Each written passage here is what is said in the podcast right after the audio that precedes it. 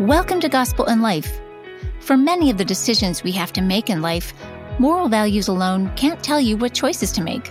You may be weighing several options in a decision, and they all could be morally allowable. So, how do you choose the right one? That's where God's wisdom is critical. Today, Tim Keller is speaking about how we can grow in using God's wisdom.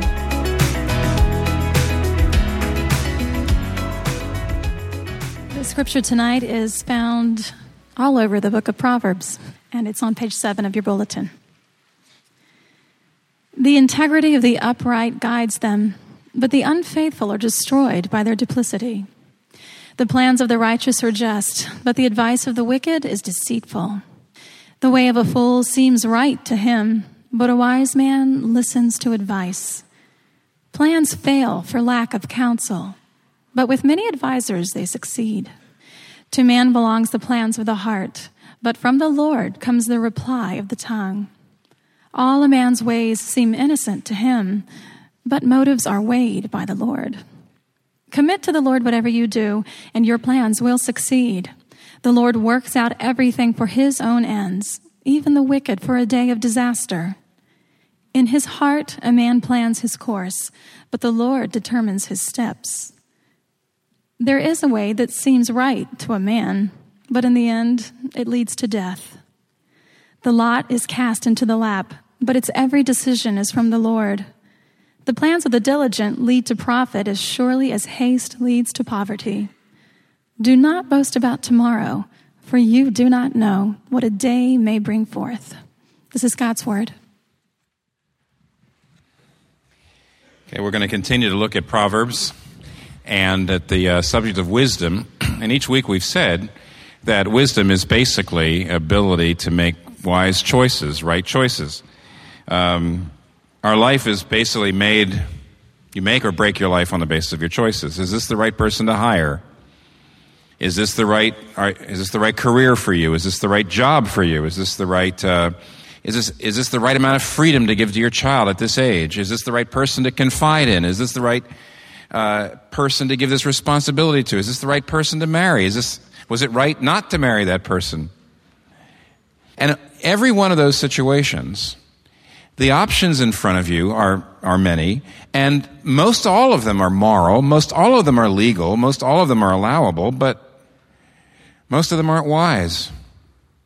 So we need guidance to make decisions. And in the Bible, in the Hebrew scriptures, there's a word guidance that comes up quite a bit, especially in the book of Proverbs. In fact, it shows up in the uh, first uh, verse at the top. And whenever you see the word guidance, in most all the time in the Hebrew Bible, uh, it comes from a word for rope. And it, it's derived from the word for rope because the ropes were the method of navigation for sailors in those days. You use ropes to, uh, uh, to lower the sails when the wind was in your favor, or to move the sails when you needed to, uh, when the wind changed, or to raise the sails and tie them up when the storm came up, otherwise you would be blown totally off course. So ropes were ways of navigating. Now the question is, how do you get God's guidance? How do you get God's navigation so that when you have all these choices, you, you know the right course to take?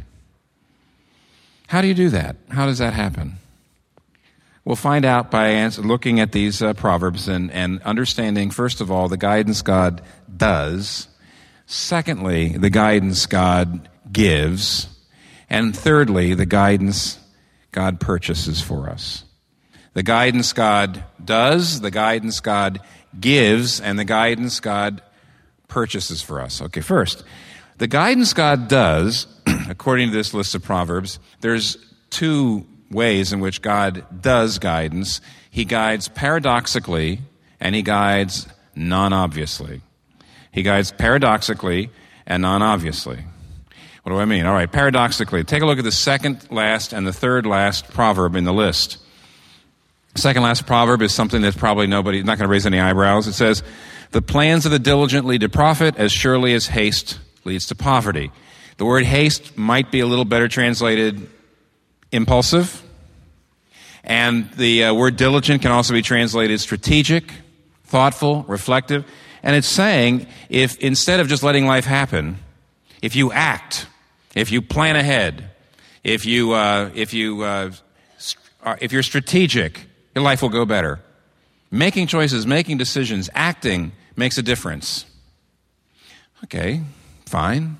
But look at the verse just above it. Look at the third last verse. The lot is cast into the lap, but its every decision is from the Lord. Now, lot casting was a way of doing a lot of things. If you wanted to know, okay, casting a lot is very much like flipping a coin. If you said, okay, which one of you gets to go to do that? Or let's cast, or drawing a straw. Okay? It was just a way, you know, who kicks, who kicks off first?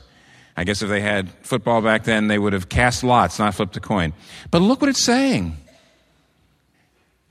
Every little detail, every coin toss comes down exactly the way God planned.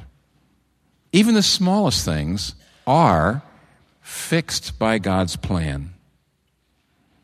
Now, we do not know, as human beings, how to hold those together. Human categories of thought cannot hold those two things together.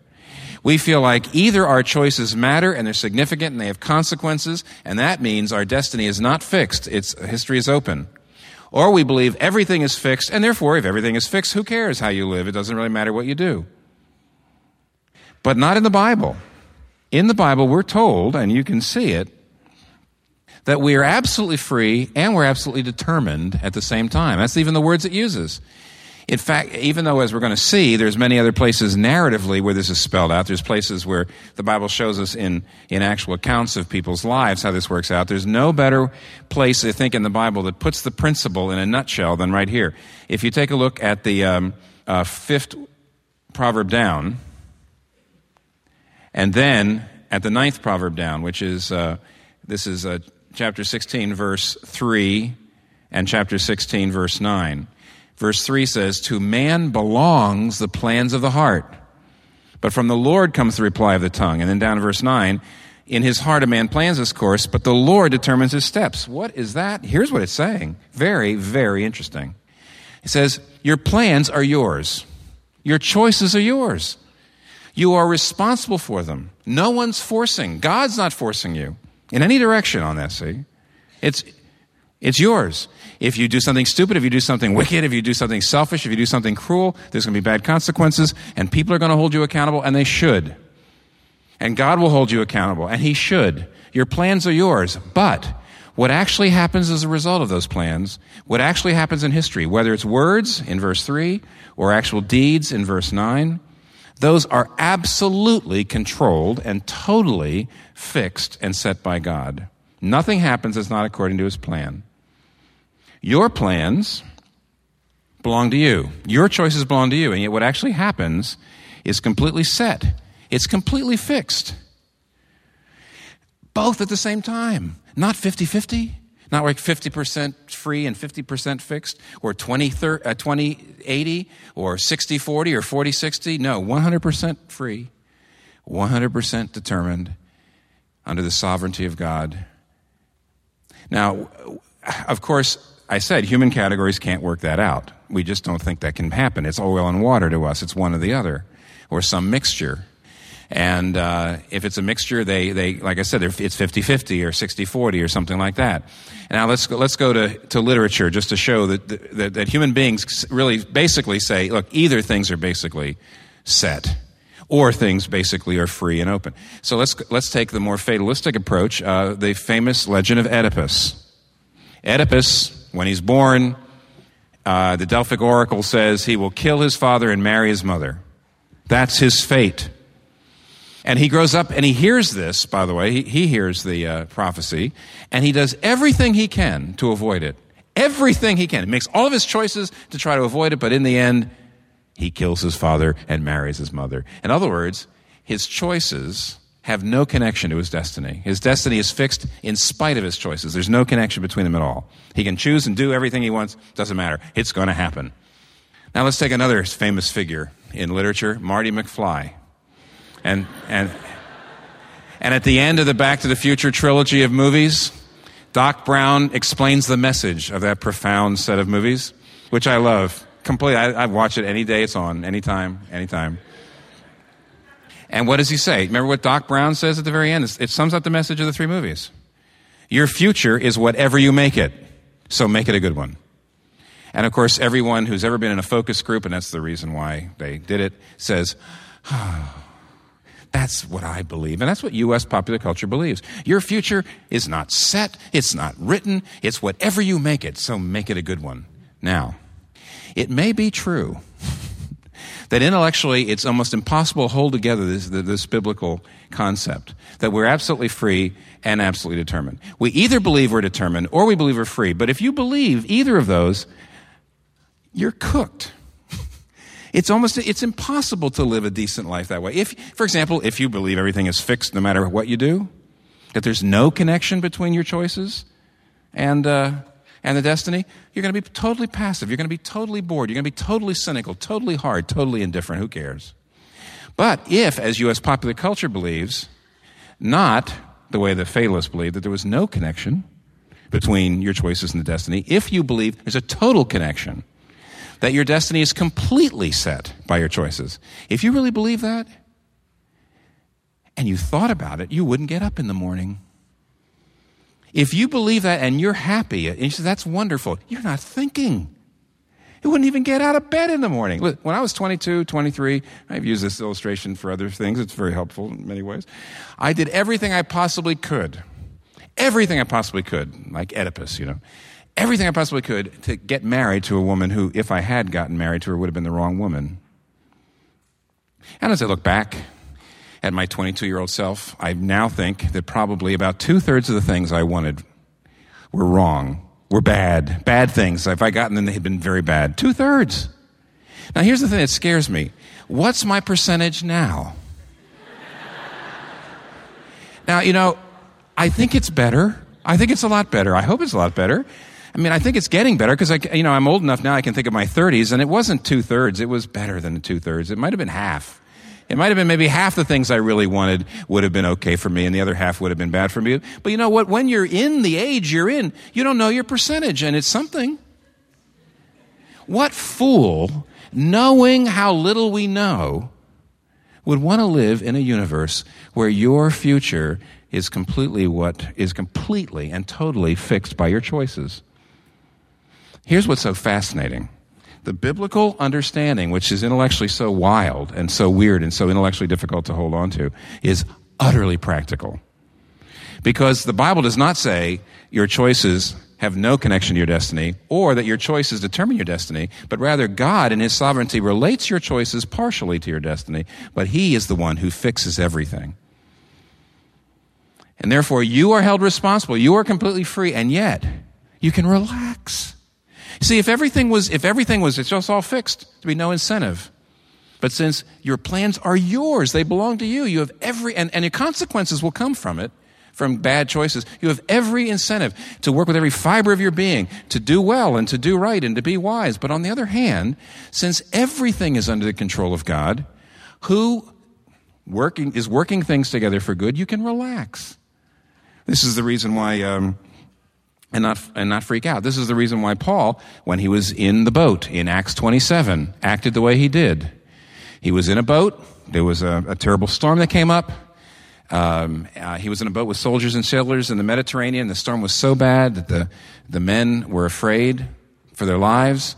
And God came and spoke through an angel to Paul and said, I am the Lord, and I'm telling you that though the storm is bad and you might lose the ship, no one in the boat will die. God told Paul that. Then Paul gave the prophecy to everyone else. And by the way, prophecies in the Bible, if you get a prophecy and it doesn't come true, you're a false prophet and you're put to death. Book of Deuteronomy. Paul knew that. Once God had told him that was the way, that was the way.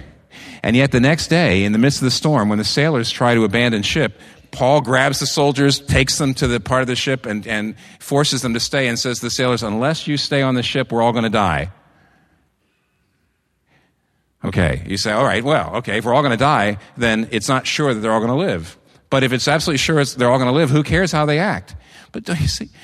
If either of those is true, you're not going to be wise in a storm. You're going to be passive or you're going to be paralyzed. But Paul's cool. Because he understood that he is absolutely free and absolutely in the hands of God. So God guides paradoxically. Secondly, God guides non obviously. Non obviously, yes. Because here in the middle, pretty much in the middle of the uh, page, it says, uh, this is a little halfway down from the middle. Uh, this is uh, chapter 16, verse 4. The Lord works out everything for his own ends, even the wicked for the day of disaster. The Lord works out everything for his own ends, even the wicked. Now, you know what that's saying. It's saying not only are little things part of God's plan, but bad things are part of God's plan. The evil doer deeds are part of God's plan. Now, if you had not just been through what we just been through, if you hadn't come to, if you hadn't thought through uh, 16.1 and 16, uh, 16.3 and 16.9, you would say, oh no. If bad things are part of God's plan, God is the author of evil. But you see, the plans of a man belong to him. That is to say, were to her. The, that is, evil deeds belong to the evildoer. They are responsible for the evil deeds. God does not force anybody to do evil deeds. They, they are yours. He hasn't made you do that. And yet, God is going to overrule and work and weave in even the worst things into an ultimate good. In the end, though, it says, in the end. Now, the perfect example of that is uh, Joseph. Joseph, uh, you remember the story of Joseph, and you have, uh, he's one of many brothers, and Jacob was utterly poisoning that family, destroying that family system, because he was favoring Joseph over the rest of his brothers. And Joseph was on his way to becoming proud, becoming cruel, becoming haughty, becoming shallow. He was on his way to being wrecked. And his brothers were all becoming murderously bitter. And of course, we know what happened. The brothers threw Joseph into a pit and sold him into slavery. And then when he was in Ju- Egypt as a, as a, as a, uh, a slave, then he was accused of rape and he was thrown into a dungeon. And if you read the story of Joseph, you'll see that, that years go by. Over and over, he's thrown into these dark pits, basically, and he cries out to God. No answer. God seems to be absent. No answer. Year after year after year, one thing goes wrong after another thing goes wrong after another thing goes wrong. There's slavery and there's injustice and there's screaming and fighting and running and crying and everything's going wrong. And yet, only because every one of those things has gone wrong. Years later, does it become obvious that only because of all those bad things, Joseph becomes a man of greatness. His brothers and the family are completely healed psychologically. And in the end, the family is saved from starvation, as is most of the rest of that part of the world. All because of all those bad things. Only in the end. And that's the reason why Joseph is able to say in his famous summary but it's an actual, it's almost an exact restatement, though it happened earlier, uh, of Proverbs 16, verse 3, when he looks at his brothers and said, You meant it for evil, but God meant it for good. You meant it for evil, but God meant it for good. Now, what does that mean? It means this never, ever, ever, ever, ever think that God's not working, no matter how much it seems like he's absent and at the same time, never, never, never, never think you're going to be able to figure out for a long time what he's up to. Because it's only at the end, at the end, at the end. Don't say, he's got till Saturday to tell me, or, you know, why he's letting this happen. No. God works not obviously, but God works. Now, do you see? This is the first point, but let me show you how important it is. Do you see how important it is? People are always saying, I need God's guidance. I need God's guidance. You know, I've got, I've got to figure out His will. But God's guidance, according to the Bible, is more something God does than something God gives. And so, you know, when somebody says, I need God's guidance, I need God's guidance, you're standing in it. You're in the middle of the current. It's moving you right along. You're being navigated. You just may not think so. So, first of all, if you want to live a wise life, if you don't want to freak out, if you want to be calm in storms like, uh, like Paul, and therefore, you know, have the wherewithal to make decent choices.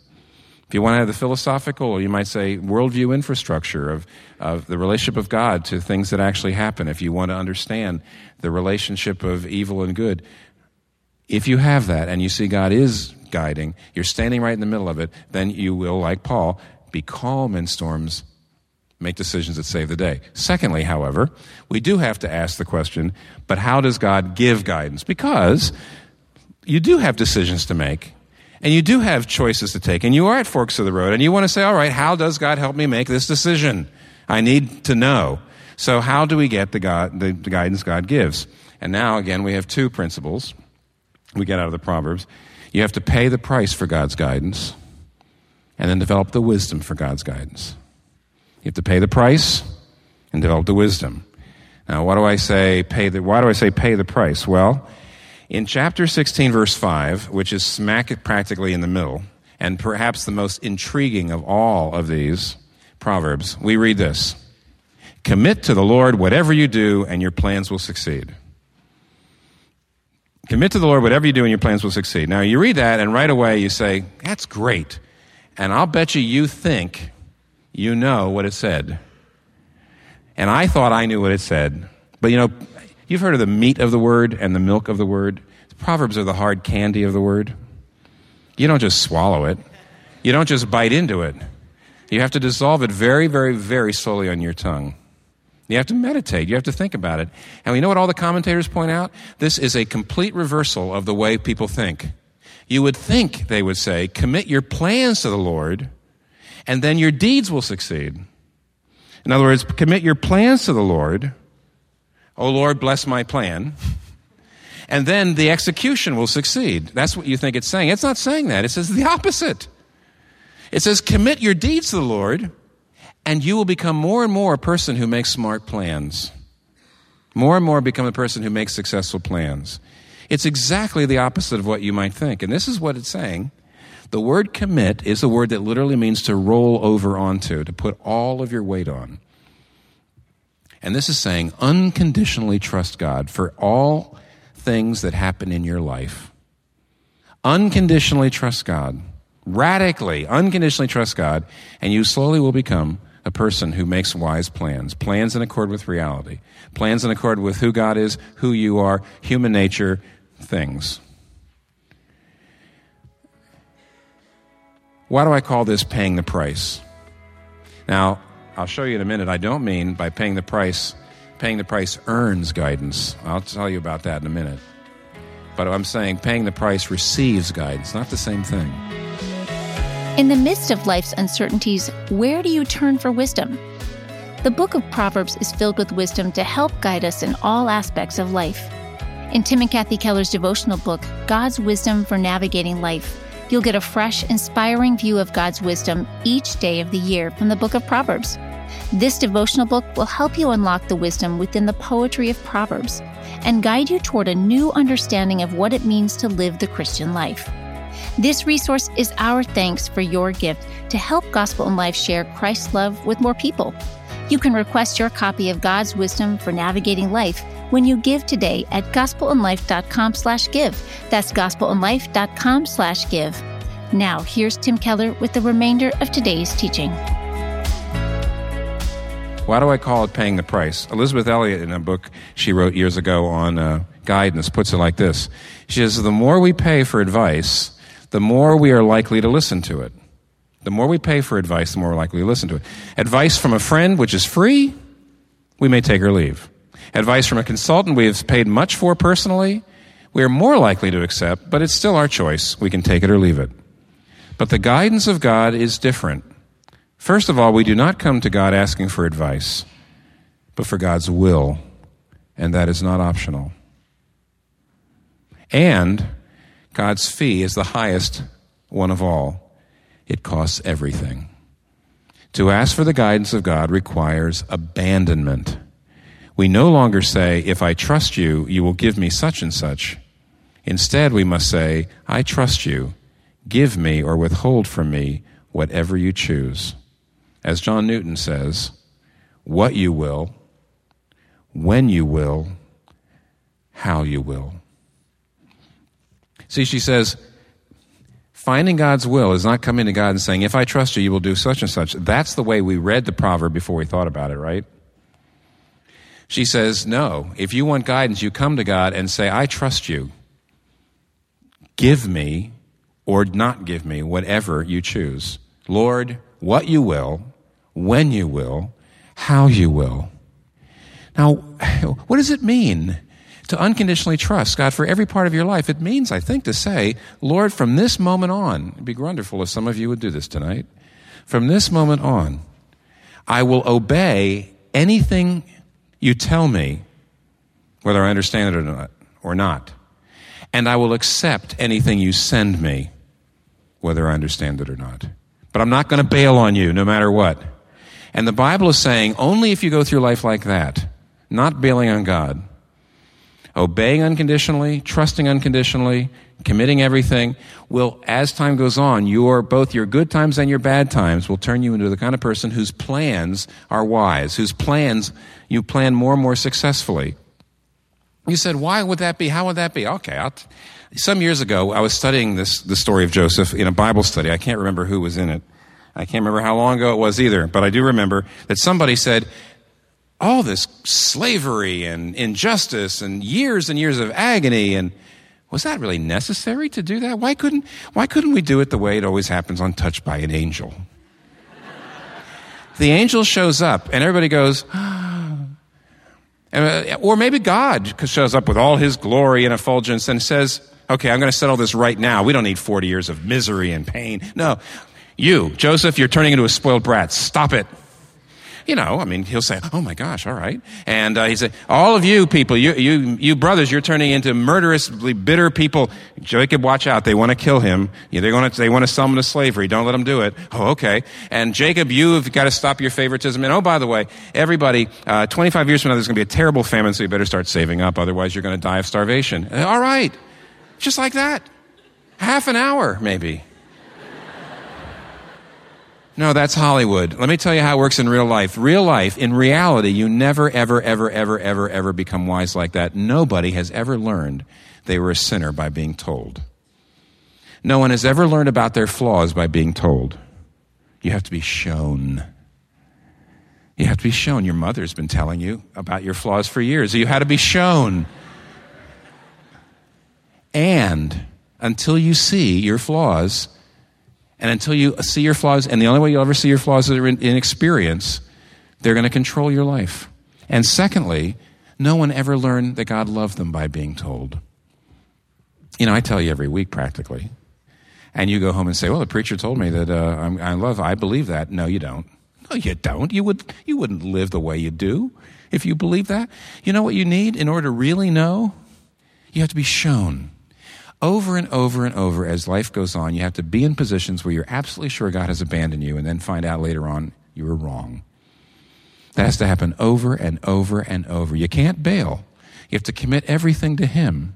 But as time goes on, you will find that you are finally becoming wise. You're understanding for the first time your flaws and therefore your plans or more careful than they would be otherwise. And secondly, you're, you're learning that God loves you, and therefore your plans are more bold than they would be otherwise.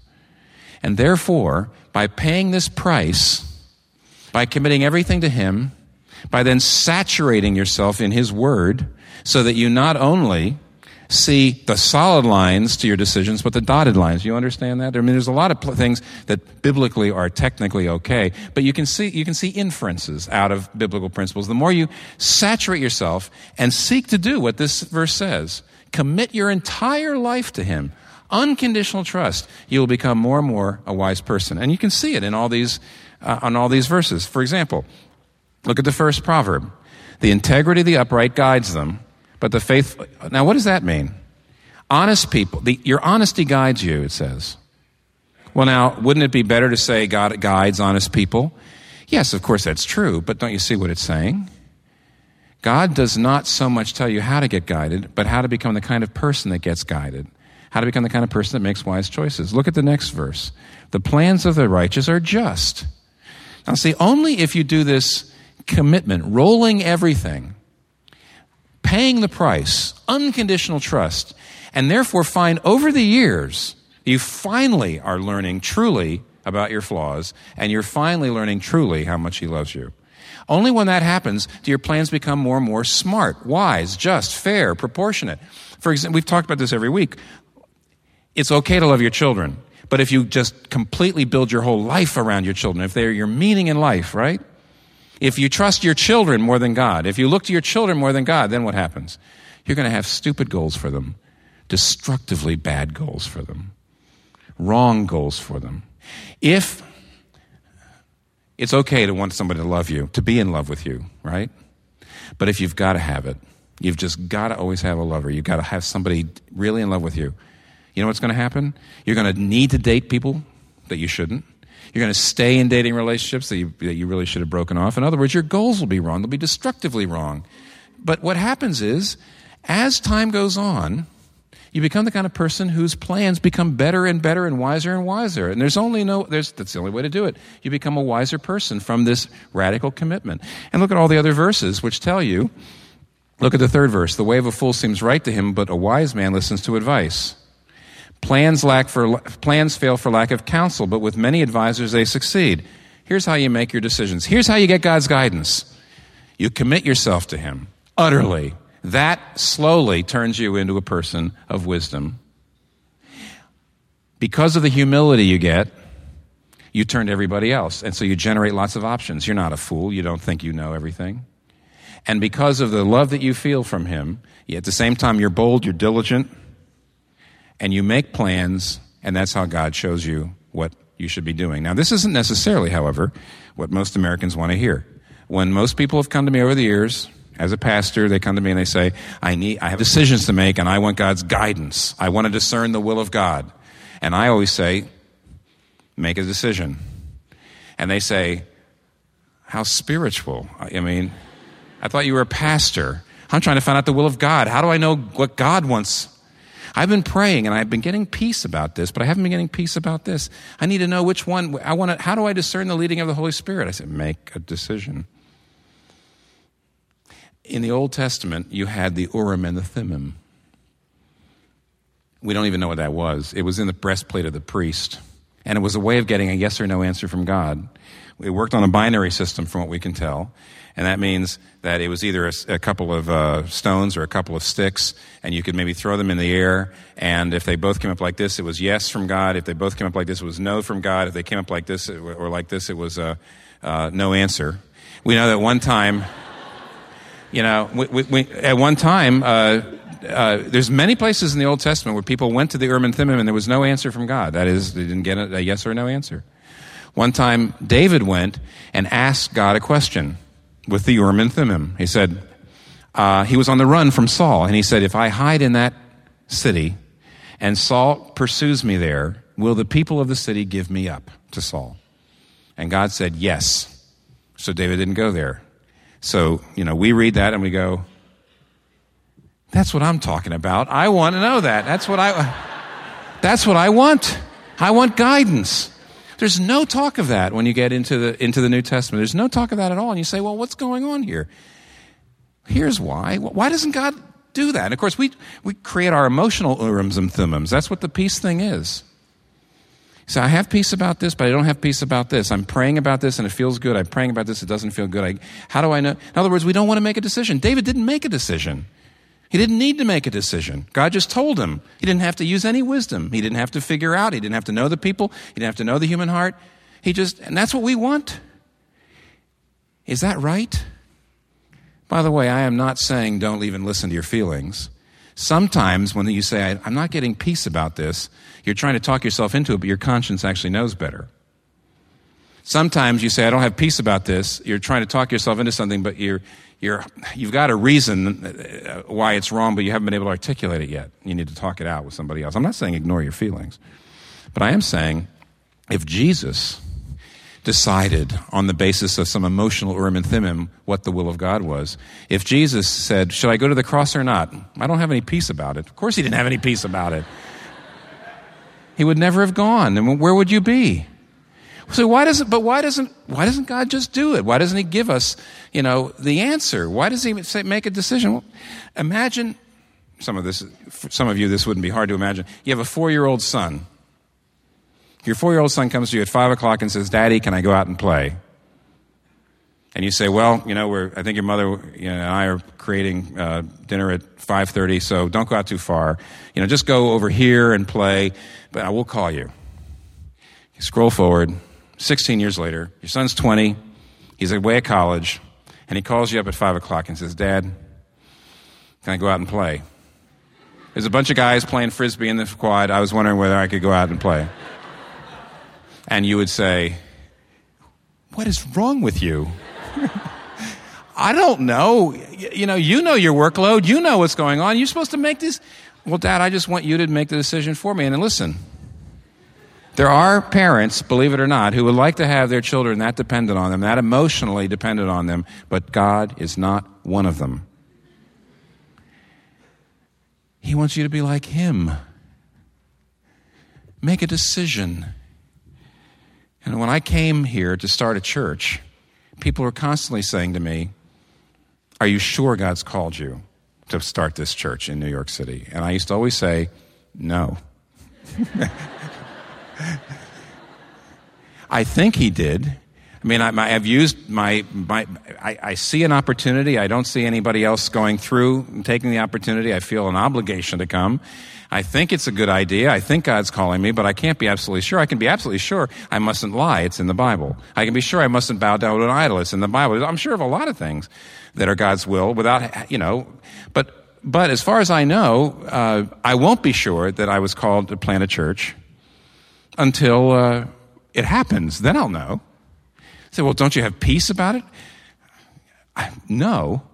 It was too hard. It was too scary. No, I didn't have peace about it. But I know this guidance is as much something God does as something God gives. And therefore, I knew by selling my house and coming on up here and getting started and signing a three year lease, oh that if I failed to plant a church, God was preparing me for something I couldn't envision. You see? So we have to understand the, the guidance God gives, does. Then we can understand and use the guidance God gives. They operate together. But then one last point, and it's very important. When you read 16, verse 3, commit your, to the Lord whatever you do and your plans will succeed, which actually means unconditionally trust God. Make a radically unconditional trust commitment to Him, and you will slowly become the kind of person uh, who, you know, He will guide you. He will make you the kind of person whose plans are wise, and uh, you make good choices. But who does that? Who does that? Who commits completely? Who rolls everything over onto God? See, word commit is an absolute word. Who puts all their weight? Nobody in this room, certainly nobody behind the mic. In that case, well, I guess we're not, we're, we're not, uh, we're not eligible for His guidance. No. And yet, it still comes to people. The first time you really see this in the Bible, it's when the children of Israel are being led out of Egypt. And one day, you can read about this in Exodus 13. One day, suddenly a pillar, by day, it was a, it looked like a cloud. By night, it looked like a fire, went before the children of Israel to guide them. When the pillar stopped, they camped. If the pillar stopped for five days, they camped for five days. When the pillar moved forward, they went. Guidance the presence of God. But the pillar, the Shekinah glory of God, dwelt over the Holy of Holies. It dwelt over the tabernacle. It dwelt over the mercy seat, the place of atonement. In other words, they did not pay the price for guidance. In spite of the fact they didn't deserve it, in spite of the fact that they couldn't do this, this complete commitment, it came to them anyway because, in some way, the, the, the, sacrificial system indicated that somehow the price was being paid for them. Who do you think really paid that price? What is the ultimate guidance? What is the ultimate price pay? Who do you think did that? When, last illustration about this whole idea of navigation. When Jesus Christ was in the boat, asleep during the storm, and his disciples are just flipping out, they're freaking out why? Because here they are in a storm, and their navigator, the Lord, is sleeping.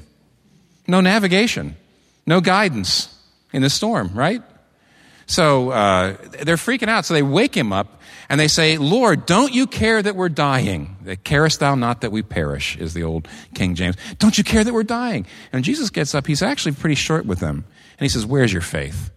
And I, I you know, he's so often tender with with people that I've often wondered why he was that sharp. I don't mean he was sinfully sharp, he was right. and here's why, here's why I think he was sharp with them. Uh, I have to go back into my own parental experience to uh, get to this. You know, uh, at some point, your child is going to look at you, and you, when you withhold something from him or her, you, you don't let your child have something that they really want. And when they look at you and they say, You don't love me. And when that happens, it'll happen to you sometimes, those of you with really little kids, just try not to blow up. And I'll tell you why it's so hard. You want to say, how dare you? You have no idea what I have done for you. You have no idea the sacrifice. You don't know, I have no idea the things that I, I, I've withheld from myself to raise you. You have no idea the sacrifices. You have no idea. And if you knew all I have done for you, you would never question my motive for withholding that from you. If you knew all that I have sacrificed for you, you would know I must have a loving purpose from withholding that for you. When they said, Master, don't you care that we're dying? I think Jesus was saying back to them, Don't you care that I'm dying? When they said, Master, you're not really navigating us through the storm, here's what Jesus is saying. There is a real storm coming, a cosmic storm, a storm of God's wrath, a storm of eternal justice, a storm of the justice that we deserve for everything that we've done as human beings. And he says, I am going to bow my head before that storm and I'm going to take it for you. And I'm going to go through that storm without any navigation the Father is going to abandon me. I will be the only righteous person in history who committed absolutely everything, rolled everything over onto the Father, and I'm going to sink. He's going to abandon me. But don't you see? I am going through the ultimate storm without navigation, so you can be sure that in spite of the fact you don't deserve it, you will always have me at the helm. I'm going through the ultimate storm without navigation. I didn't abandon you to that storm, and therefore I will not abandon you in this storm. And you know it now because I'm telling you. Look at Jesus. Look what he's done. And to the degree you know that, to that degree you will be able to commit everything to him and become the kind of person who makes wise decisions. See? You know, there's a, a man who was very prone to clinical depression who wrote a wonderful hymn this is how he got through it. His purposes will ripen fast, unfolding every hour. The bud may have a bitter taste, but sweet will be the flower. Ye fearful saints, fresh courage take. The clouds ye so much dread are big with mercy and shall break with blessings on your head. Let's pray. Our Father, we thank you that you have shown us that you guide us. We're in the middle of it. We don't deserve it. Uh, we can, to some degree, resist it and we need access to it for our decisions, and that will come by unconditionally trusting you, committing all of our life to you so that you can shape us more and more into the image of your Son, in whom all the treasures of knowledge and wisdom are hid. We ask that you would so melt us and shape us by the knowledge of the storm he went through without navigation so that we can always know that you are with us in all of our storms guiding us and showing us the right course to take, uh, that we will trust you. Now we ask that you would do all this in our lives and help us to apply this to our lives by your Holy Spirit. We ask it in Jesus' name. Amen. Thanks for listening to Tim Keller on the Gospel in Life podcast. If you were encouraged by today's teaching, we invite you to consider becoming a Gospel in Life monthly partner. Your partnership helps more people discover the life changing wisdom of God's Word through this ministry. Just visit gospelinlife.com slash partner to learn more. This month's sermons were recorded in 2004. The sermons and talks you hear on the Gospel in Life podcast were preached from 1989 to 2017 while Dr. Keller was senior pastor at Redeemer Presbyterian Church.